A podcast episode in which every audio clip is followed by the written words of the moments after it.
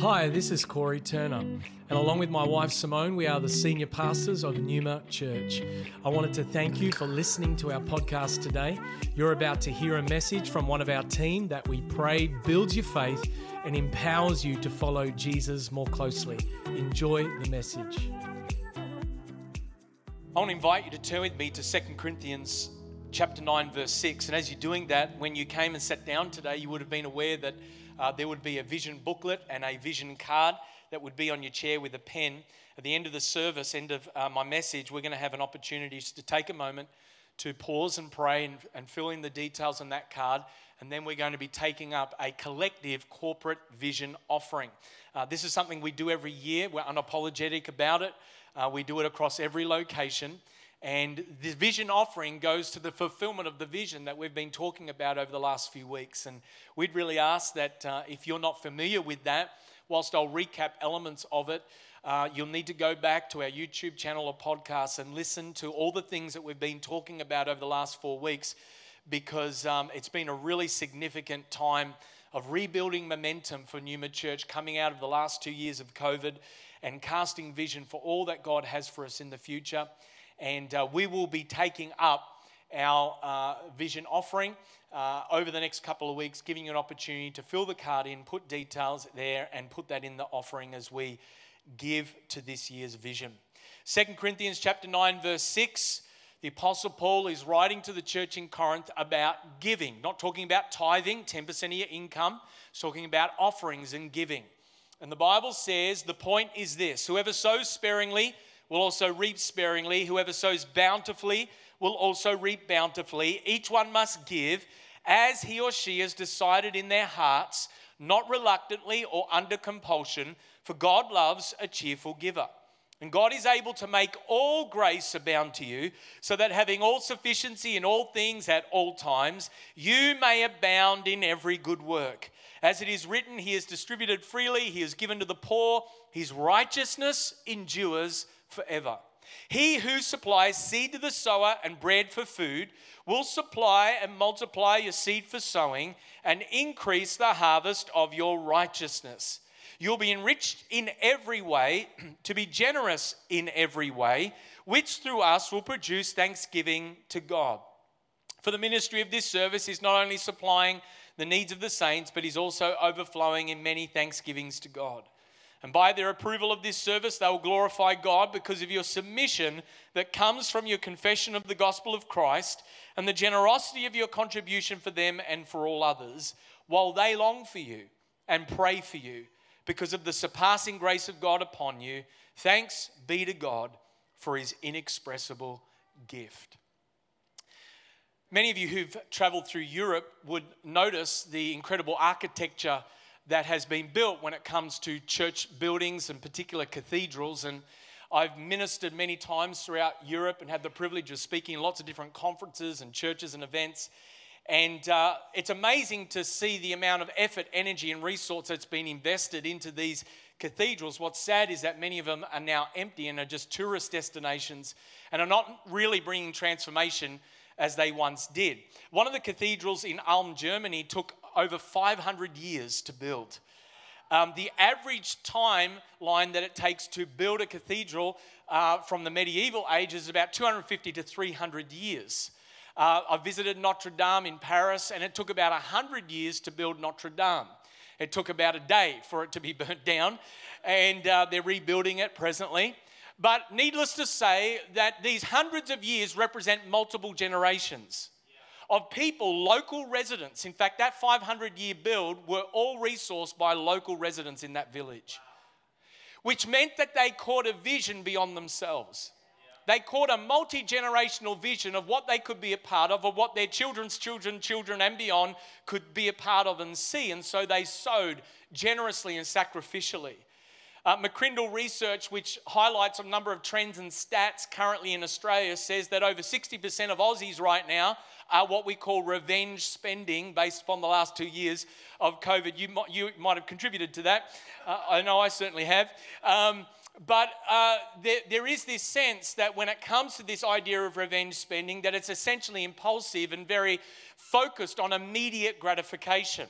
In other words, we're not thinking beyond ourselves, we're just impulsively responding to what is in front of us. And nearly 100 years ago, a generation of believers here at Numa Church gave sacrificially for us to be here today. The reality is, we wouldn't be in this facility, our locations wouldn't have what they have if someone in a generation before us hadn't sacrificially gotten over themselves and beyond themselves and been a part of a vision that God had to change people's lives, not just for their generation, but for years to come. And so, over the last four weeks, we've actually been hearing and seeing God's vision for Numa Church for 2022 and beyond. And we've been unpacking and talking about that. And it's a vision that's not just about now and today and us, it's a vision that is about coming generations. It's one of the reasons why we've invested resource as the church has sacrificially given in past seasons. We've invested resource to refurb and renovate our kids' ministry facilities, where in a, about three or four weeks we'll be able to open that to over 200 children and families that will be a part of that because we're trying to think beyond ourselves to the coming generations of what God wants to do in the city of Melbourne, here in Richmond, and beyond. And so, in the first Sunday at the start of February, we talked about vision. And we talked about how God has called us to plant 200 Numa churches across four global hubs that carry a spirit of revival to disciple cities and nations. If you don't know, we're a church that's already in multiple locations. Indirectly or directly, this church has planted hundreds, if not thousands, of churches over the last hundred years. And God is calling us in this season to play our part for the seeding of coming generations of churches all around the world. This year in particular, we are committed to owning uh, the planting of Numa San Francisco.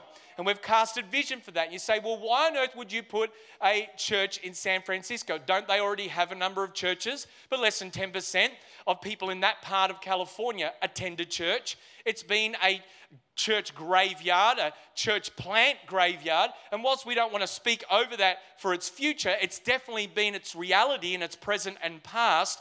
And there are massive cultural issues. In fact, the greatest need for evangelization is in Western nations right now, not just in developing countries, of which we're doing a whole lot of work supporting our global mission partners.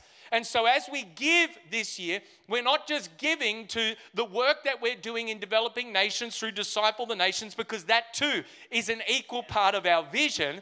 But we're also giving to the planting of a new work that is going to transform people's lives that desperately need it. We've looked at our mission. We looked at Disciple the Nations on the second week, where our mission is to advance God's kingdom across the nations. We heard interviews and testimonies. Pastor Rob, our, our DTN uh, oversight and pastor, actually facilitated that, where we rec- recognize God's heart again for people that are desperately in need on the other side of the world. Last week, we talked about kingdom culture. We talked about our seven core values. What defines what's important to us, how we operate, how we behave as a church. That it's not behavior modification, but it begins in our hearts. And so we've looked at all these things, and now today is our Commitment Sunday. It's where annually we take up a vision offering. Last year, over $1.5 million. This year, we're believing for over 1.7 to be given to the vision needs. And so we are sacrificially coming together as a church family, like you do as a family, and you say, okay, we're all going to own this. We're all going to take a step of faith, and we're all going to give generously to be a part of God's vision for our church in this coming year. Habakkuk 2 3 says this For still the vision awaits its appointed time, it hastens to the end, it will not lie. If it seems slow, wait for it, it will surely come, it will not delay. Now, it's true, vision takes time. Anyone who's ever had a goal for their business, their marriage, their relationships, uh, for their fitness, their health will know it takes time.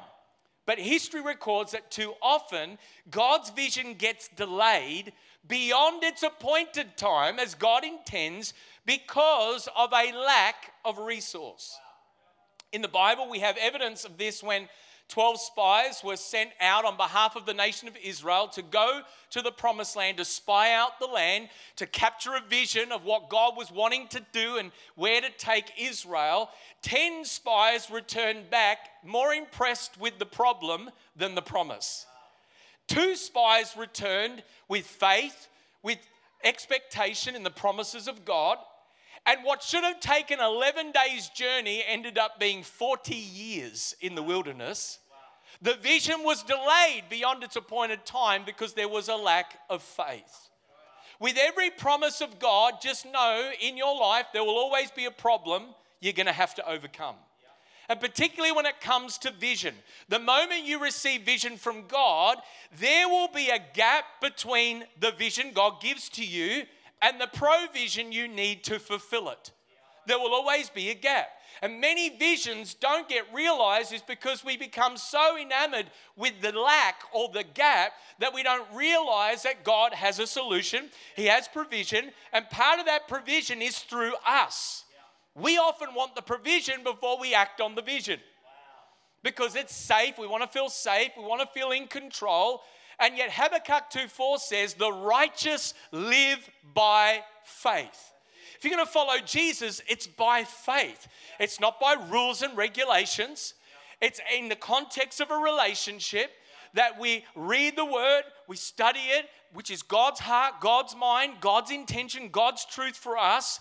And we are following Jesus in this active, empowering relationship through the person of the Holy Spirit. And we step out in faith at the leading and promptings of the Holy Spirit. And we watch God use us and use others to fulfill His highest purposes for our lives. There will always be a gap between the vision and provision. That is to teach us dependence upon Him. It's not by your might, it's not by my power, it's by the Spirit of the Lord. And so we need to understand that God wants us to recognize He is our source, not that we are our source. We live in a culture that prides itself on I earned it, I work for it, I studied for it, therefore I dictate what happens to it. But you need to understand the breath in your lungs, the intelligence in your mind, the skills that you apply in your workplace, the resources that are in your hand are a gift from heaven. They're a gift from God. And God has called us to be stewards and not owners because have you discovered, anyone who's ever lost a loved one, you can't take your stuff with you. When I watched my mother breathe her last breath at 59 years of age, six years ago this year, on Mother's Day weekend, I was reminded again you cannot take anything with you. We're called to be stewards of this lifetime and of the resources and gifts and abilities God has given to us to make a difference for all eternity. And so we need to think a little bit differently about resource if we're going to be a part of God's eternal solution. You see, when I was a church planter, uh, my wife and I, we planted a church many years ago, and we led that for seven years. In those first few years, we needed $100,000 to fit out a part of the facility. When I asked God for provision, God asked me to take a step of faith. In fact, 1,172 kilometers steps of faith. And I ran from Sydney to Melbourne to raise the money. When we started, there was no money. When we finished two weeks later, there was $160,000 because when we ask God for something, God asks us to trust Him and take a step of faith.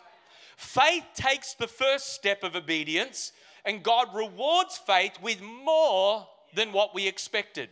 Because the principles and laws of the kingdom are different to the logic of this natural world. So, what is the gap between God's vision for you and the provision that you need for what it is that He's calling you to?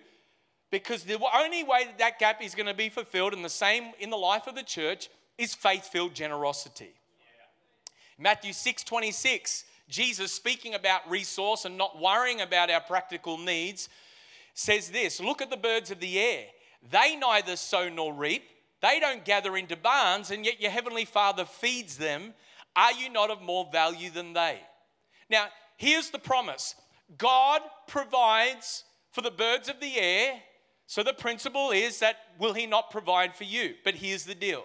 He doesn't hand deliver twigs and worms to the nests in their uh, to the birds in their nests. Doesn't hand deliver them, does he? The birds have got to go get the twigs and the birds have got to go dig for the, the worms because there is no such thing as Menulog God or Uber Eats God.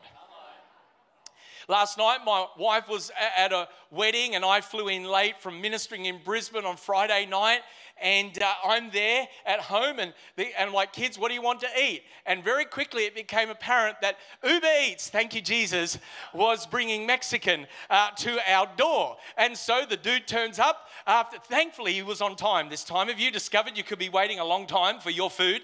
And so 35 minutes later, the food showed up. Amazing. And we live in this such instant culture that we think the God of the universe is like Menulog or Uber Eats God. He's just going to hand deliver everything to your door. And the reality is, God put Adam in the garden, yes, because he wanted that garden to produce fruit. But he said, I put you there to work it, to cultivate it to partner with me to see fruit be produced through your life. It's so important that we understand that whatever God purposes, he does provide for, but it's through our faith, our generosity, and our sacrifice. The resource we give is the fuel that moves vision from imagination in our spirits to reality. So here we have the Apostle Paul. He's aware of a need that's in Jerusalem. The Christians are suffering under persecution. There is a famine that's in the land. And Paul's writing to a wealthy church. He's writing to a church in Corinth and he says, I'm going to teach you about the heart of God as it applies to giving. I'm going to teach you about his nature. I'm going to teach you about the principles of giving and the ministry of giving as it applies to the kingdom of God. And he unpacks in Second Corinthians 8 some of the most powerful ideas about giving that can actually transform our own lives. And he begins by saying, What you sow is what you reap. He says in verse 6 Whoever sows sparingly will also reap sparingly. Whoever sows bountifully will also reap bountifully. It's so important we understand that giving, like preaching, like leadership, like you in your workplace, giving is a ministry and it's governed under God's spiritual law of sowing and reaping. Genesis 8:22 speaks about this. While the earth remains, seed time and harvest shall not cease.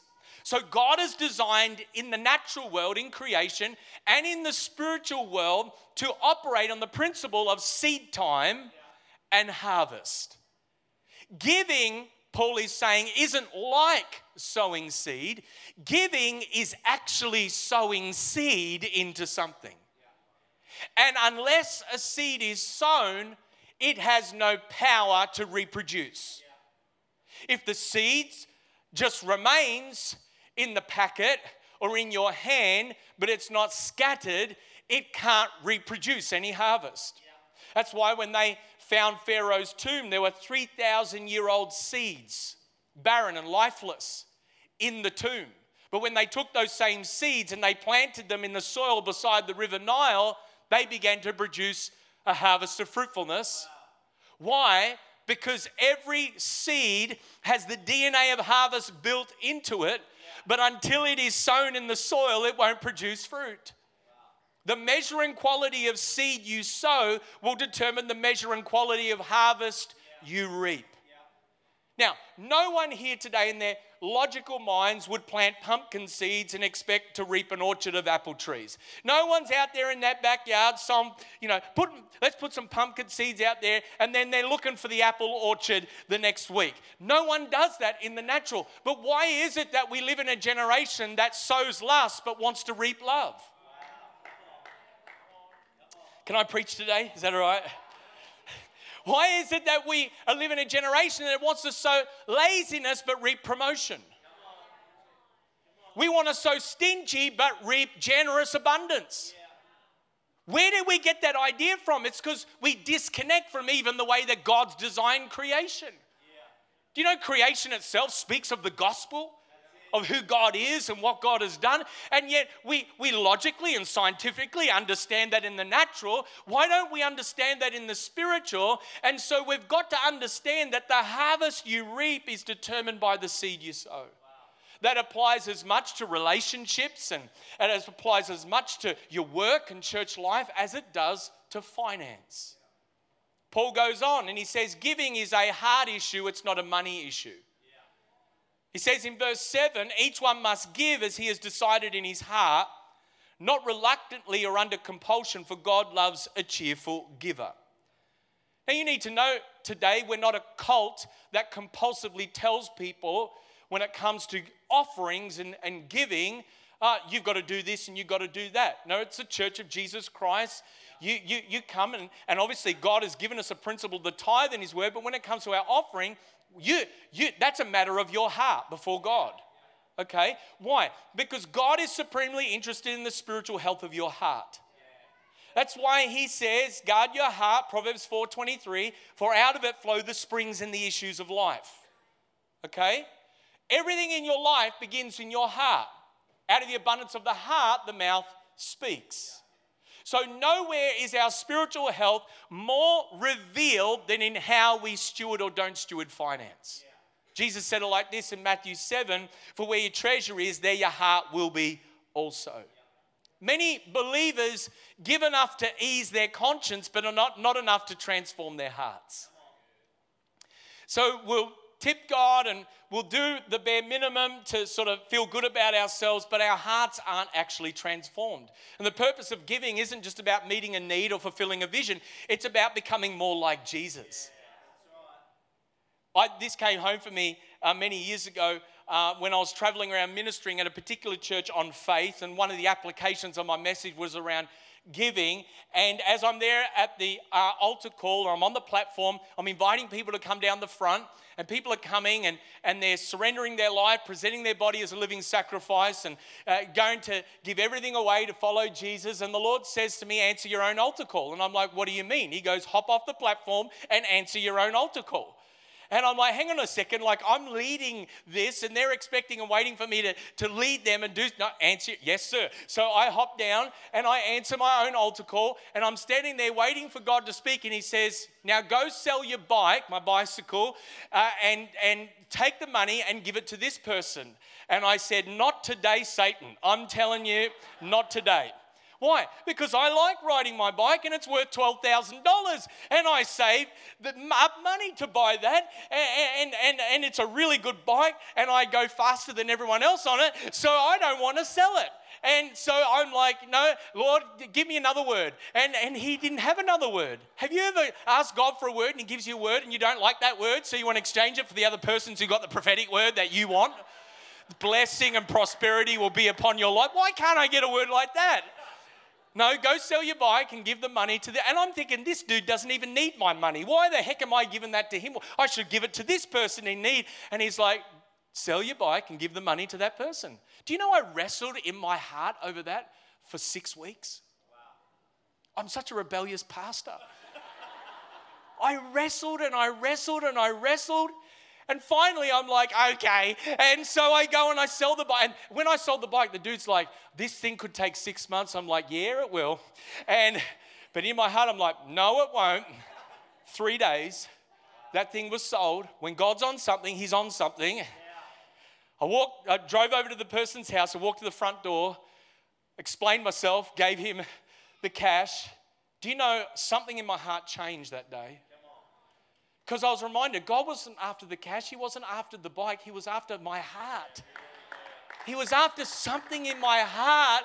And he, and he said, Good, now that you've done that, there's more room in your heart for me to bless you with what I want to do in your life, with what I want to do in your ministry. You see, there are three levels of giving. The first level is the tithe. We don't give the tithe, 10% of our income, we bring it as an act of obedience. Yeah. It's not yours or mine, it's God's. And so, ABC, kindergarten level giving, is 10% of all your increase. You just honor God and you do that, and I've discovered He's more than faithful to look after you with 90%. Second level of giving is offerings. This is where we give over and above our tithe as the Spirit leads, particularly when at the third level of giving, extravagant sacrificial giving, which characterizes a day like today which is where we are led by the Spirit to give over and above uh, to the work of His house and to fulfill need and vision. Now, you need to know that there are like phases that you go through when you give extravagant offerings. And all of it can feel a little bit like the grief process. Okay? The first level uh, or first phase is um, you hear the word of the Lord. You hear God, you've been praying, you're prompted, you look at your finances, and you, you try and negotiate with God, but you hear it, right? And then there's maybe some excitement about that. Wow, it's going to, you know, be a blessing and meet someone's need. But then immediately logic kicks in and you go to fear. And you start to go, hang on a sec. Well, that's going to mean this and that's going to mean that in the natural as it looks on paper, right? And then you come back, but what did God say? And you come back to the original word, and faith returns. And hopefully, in the midst of the doubt, it's sort of like it's a bit, a little bit like the Father. God, I believe, but help my unbelief. Does anyone know what I'm talking about? And so you respond with faith, and then the rest is history because you see the testimonies of God just begin to break out in your life. God desires all of our giving from, to be from a place of delight, not duty. Not I have to, but I get to be a part of this. That's why he says he loves a cheerful giver. I've never, never met a cheerful, dutiful giver. It's more like, oh, okay, you know, I feel this pressure, and, and, and there, there isn't any. It's just the Holy Spirit speaking to people. And, and it's like, he, you know what the word cheerful means? It actually means hilarious. In other words, as you're giving, you're like, and you're giving it away because you're freaking out, right? But, but you love, God loves a cheerful, joy filled, hilarious giver. There is something about it that God's just attracted to. He's drawn to, and he says, You gave that. Even the widow who gave little gave more than all of the wealthy business owners and Pharisees gave because she gave out of a joy filled, cheerful heart. The attitude you give with really matters in the kingdom of God. Paul goes on God's grace is given to us so we may graciously give to others. He says in verse 8, and God is able to make all grace abound to you, so that having all sufficiency in all things, at all times, you may abound in every good work. As it is written, He is distributed freely, He is given to the poor, His righteousness endures forever. Now, think about this. When God gave us Jesus, He didn't give us some of His divine unmerited favor. He didn't look for an angel with a mangy wing who needed some repairs and said, okay, that'll do. He went and looked for his very best and he said, I'm going to give my son. And this text says he doesn't give us some of his grace or some sufficiency at some times in some things. He says, I give all grace, all sufficiency, in all things, at all times. There is not an insurance company, there is not a bank, there is not an organization that can guarantee that. But God says, I am able. You've got to let that revelation get into your spirit. I am able. As you respond in generous partnership, I am able to extend all grace to you. And we know this because it says in verse 9, He has distributed freely, He's given to the poor. What has He given to us? Jesus. Freely you have received, so freely give. Now, we often look at grace through a very individualized filter because we live in a very self centered world. And so we apply grace to ourselves, and it's about our life, our relationships, our money. We live with ourselves, so we often apply it to ourselves. Yet the reality is, God wants His grace in our life to not be contained like a dam or a reservoir, to be, but to be like a channel and a river that flows through us into other people's lives. The sufficiency of God's grace isn't just meant for us, it's meant for those that God has called us to actually make a difference in the life of. God's all sufficient grace has been given so that we may abound in every good work. Paul goes on God blesses us with seed so that we can bless others with harvest. says in verse 10 He who supplies seed to who? The sower and bread for food will supply and multiply your seed for sowing and increase the harvest of your righteousness. You will be enriched in every way, God says, to be generous in every way, which through us will produce thanksgiving to God. Now, notice who God gives seed to. Stay with me. Notice who God gives seed to. He gives seed to the sower. If the sower doesn't sow, there's no need for seed. So the principle is, is that if God can get it through you, He can get it to you. Many people are worried about trying to get it to them. They're not worried or focused on getting it through them. And I've just learned if you'll be a, an open channel and river of God's blessing where He can get it through you, it, the, the to you takes care of itself. He gives seed to the sower, not the one who is just self focused. This principle plays out in creation. In Mark chapter 11, Jesus was hungry. We tend to not really identify with um, Jesus' humanity in the Gospels because we sort of look at him like a Marvel's Avengers character who's sort of superhuman, supernatural, and whilst obviously supernatural and he is the Son of God, he, he's, he's also fully and properly God, but also fully and properly man. His humanity was on display when he was on the earth. So Jesus is hungry. And so he's looking for a cafe, and the, the, only cafe that was there was Fig Tree Cafe. And he goes, Okay, I want to go and, and, and partake of the nectar of the gods and, and latte, and uh, I want to eat a snack from Fig Tree Cafe. So he goes to the fig tree and he discovers something that doesn't make sense a paradox. This fig tree is in leaf. It looks like it should be producing fruit, but there's no fruit on it. And all of a sudden, Jesus gets hangry. Hey, how many of us have discovered you're not yourself when you're hungry, right? And so Jesus rebukes the fig tree and the disciples are like, Jesus, like, you know, just grab a Snickers bar for goodness sake, you know, just get an oak, kill hungry, thirsty, dead. Just, just do something, Jesus, that don't curse the fig tree, the poor fig tree. You created it, and, and they didn't understand the spiritual principle behind it. They returned the next day, and the fig tree had withered to its roots. What's going on here? Was Jesus just, you know, really mad because he hadn't eaten? Or was there a bigger principle in mind? Obviously, a bigger principle in mind. The fig tree was receiving life, but it wasn't passing life on. And if there is something that is contrary to the nature of God, it's receiving, but not freely giving. That fig tree was designed to produce fruit, and it wasn't. So God is like, you know what? We need to actually take from what is just being serving oneself and give to somebody else.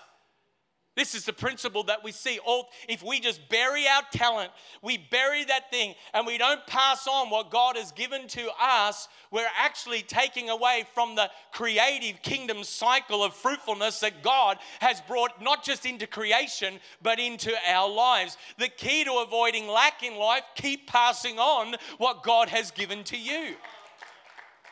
Even people who are unbelievers get this in the corporate world in the corporate sector, they understand. Let's find a charity, let's find a not for profit, let's find a cause that we can give to because they understand the principle of generosity. Yeah, right. How much more the people of God? And as we keep sowing seed, God promises and says, You'll be enriched in every way. I'll provide for your needs.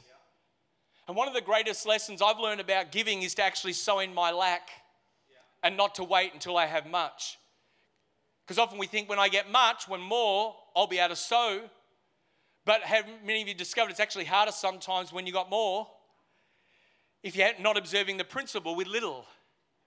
So Bob had a problem with tithing. He was earning $5,000 a week.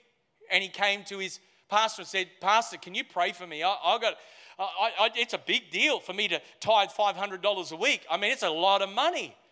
And he's like, Can you pray for me? And the pastor's like, Yeah, sure. Uh, Father, would you please reduce Bob's income to $50 a week so he can learn the principle of tithing? What do we teach our kids? All right, you've been given $20. The first tithe goes to God. And with 18, you can do whatever you want to do within reason. You can do whatever you want to do.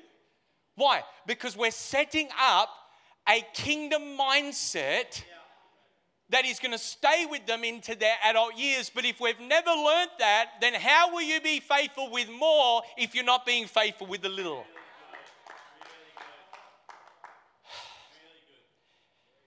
If you want to reap a harvest tomorrow, you've got to sow a seed today. Don't put off until tomorrow what God has asked you to do today. And often we live in this mindset that says, Well, I work for it, I studied for it, God didn't sit the exams, I did. And, and I, I went through the job interview process and I worked really hard for this. So, like, I'm the person who got all this. I should therefore decide what I do with it. And God has an answer in His word, like He does for everything. Deuteronomy 8 17 Beware lest you say in your heart, My power and the might of my hand have gotten me this wealth. What's the solution? You shall remember the Lord your God, for it is He who gives you the power to get wealth, that He may confirm His covenant. In other words, God's coming and saying, I'm your source, not you. Your breath, your intelligence, your skills, your aptitude, your financial stewardship, all of that is God given. And, and at the end of the day, I gave all of that to you so that my covenant of reconciling a broken world to myself would be fulfilled. You see, what generosity does, it reveals the Father's generous heart to a self centered world. My daughter Chelsea is doing driving lessons at the moment, so pray for me. And um, she's actually a really good driver, but she was talking about the instructor would say to her, check your blind spots. Has anyone ever been on a receiving end of someone, a driver in front of them or next to them, not checking their blind spots? Don't tell me what you said, all right? Um, we, we've all been in that position where we've had to avoid a collision or a car crash, we've had to brake suddenly or speed up or do something to avoid. Do you know selfishness is like a blind spot that actually stops you from seeing God's vision for your life and for His purposes for the earth? Selfishness is poison to our hearts. It, it, it causes strife in church life, it breaks relationships. It reproduces brokenness in multiple generations. It withholds from people. Selfishness only ever gives to others if and when anything is left over for self. And nothing is more opposed to the heart of God than self centeredness. But nothing is more aligned with God's nature and heart than when you and I give generously and unselfishly to the cause of the kingdom of God. You see, Fulfilling God's vision to, for a reconciled world requires us to live bigger than ourselves. God said through Jesus in John 3:16, "For God so loved the world that he gave his one and only son." so that whosoever should believe in him will not perish but have everlasting life. There is never any reason to doubt of God's love for us because he's given us his very best. And Romans 8:32 says, "He who did not spare his own son, he who did not withhold his own son from us, how will he not also give us all things? And so today, on this Vision Offering Sunday, I don't want us to just learn some principles about giving, but I want us to ask the Holy Spirit to examine our hearts about our whole approach to resource. And to understand on this Commitment Sunday, we've all been invited in and called in to the radical adventure of extending God's kingdom across the earth. Thank you for joining us for this message today. We don't assume that every person listening has a personal relationship with Jesus Christ. And so today, we invite you to begin following Jesus as your Lord and Savior. The Bible teaches that every one of us has been created for relationship with God. Sin has separated us from that relationship, but God loved us so much that He gave us His one and only Son, Jesus Christ. Jesus lived, died, and rose again, conquering sin, Satan, and death itself. If we believe in our hearts that God has raised Jesus from the dead, and we confess with our mouth that Jesus is Lord, we will be saved. So if you are ready to pray in faith, turning away from your sin and believing in Jesus for your salvation, please pray this prayer. Dear Jesus, I believe that you are the Son of God, and I ask you to forgive me and cleanse my heart from all of my sin. I receive by faith the free gift of eternal life, and I ask that you would fill me with the Holy Spirit. I thank you that I am born again as a child of God and that you have made me a new creation in Christ Jesus. In Jesus' name I pray. Amen. If you have prayed that prayer for the first time, we would love to know and help connect you to a local church in your area. You can contact us on our website, numa.church. Thank you for listening.